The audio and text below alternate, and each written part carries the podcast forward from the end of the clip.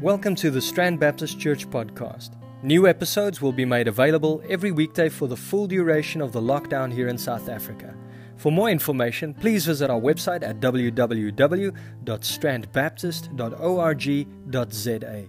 Thank you for joining us and welcome. The language of the gospel. This week, I want to focus on a few words that we often take for granted when we think about the gospel. And first among them is the word gospel. What does the word gospel actually mean? A few years ago, we studied the Gospel of Mark. And in Mark chapter 1, verse 1, we read the beginning of the gospel of Jesus Christ, the Son of God. When Jesus began his ministry, in Mark chapter 1, verse 14 to 15, we read that Jesus preached and said, The time is fulfilled, and the kingdom of God is at hand. Repent and believe in the gospel.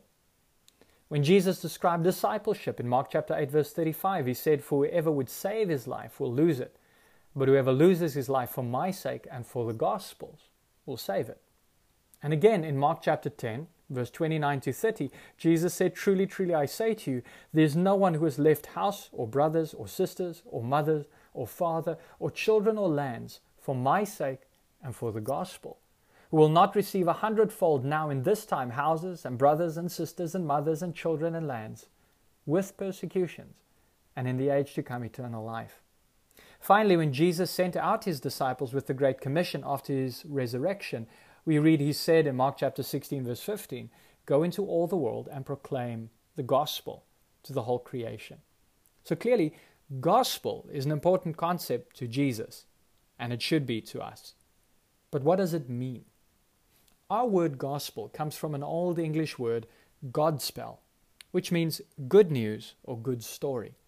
This is the preferred translation of the Greek word evangelion, good tidings or good news. The word is used pretty often in the Gospels. Now, what is the good news? What is this good story all about? Well, first we have to understand that the good news is all about Jesus Christ. But there's more to it than simply stating that Jesus is the main character. No, the good news is all about the person, who he is, and the work, what he has done, of Jesus Christ, and how that relates to you and me. But what makes it good news?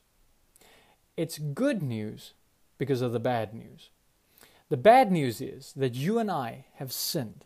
In Romans chapter 3, verse 23, we are told, For all have sinned and fall short of the glory of God.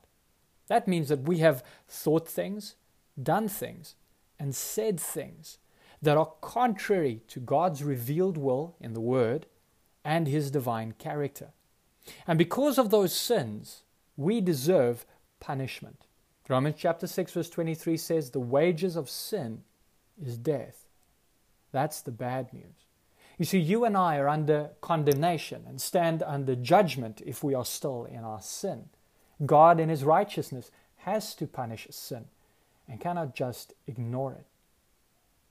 So, this is the good news. The good news is that through His incarnation, Jesus becoming a man, and because of His righteous life, Jesus never sinned, and because Jesus died upon the cross for our sins, satisfying God's wrath, you and I can be saved. That's good news. The bad news is that we have sinned. The good news is that Jesus Christ can save us not only from sin, but also from the wrath of God because of our sin and the punishment that we deserve. But how does He do that? How does Jesus save us from this bad news?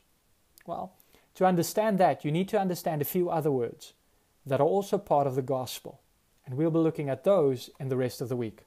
For now, remember this the good news is the good news because of the bad news. The bad news is we have sinned against a holy and righteous God. The good news is Jesus Christ the righteous died for our sins. God bless.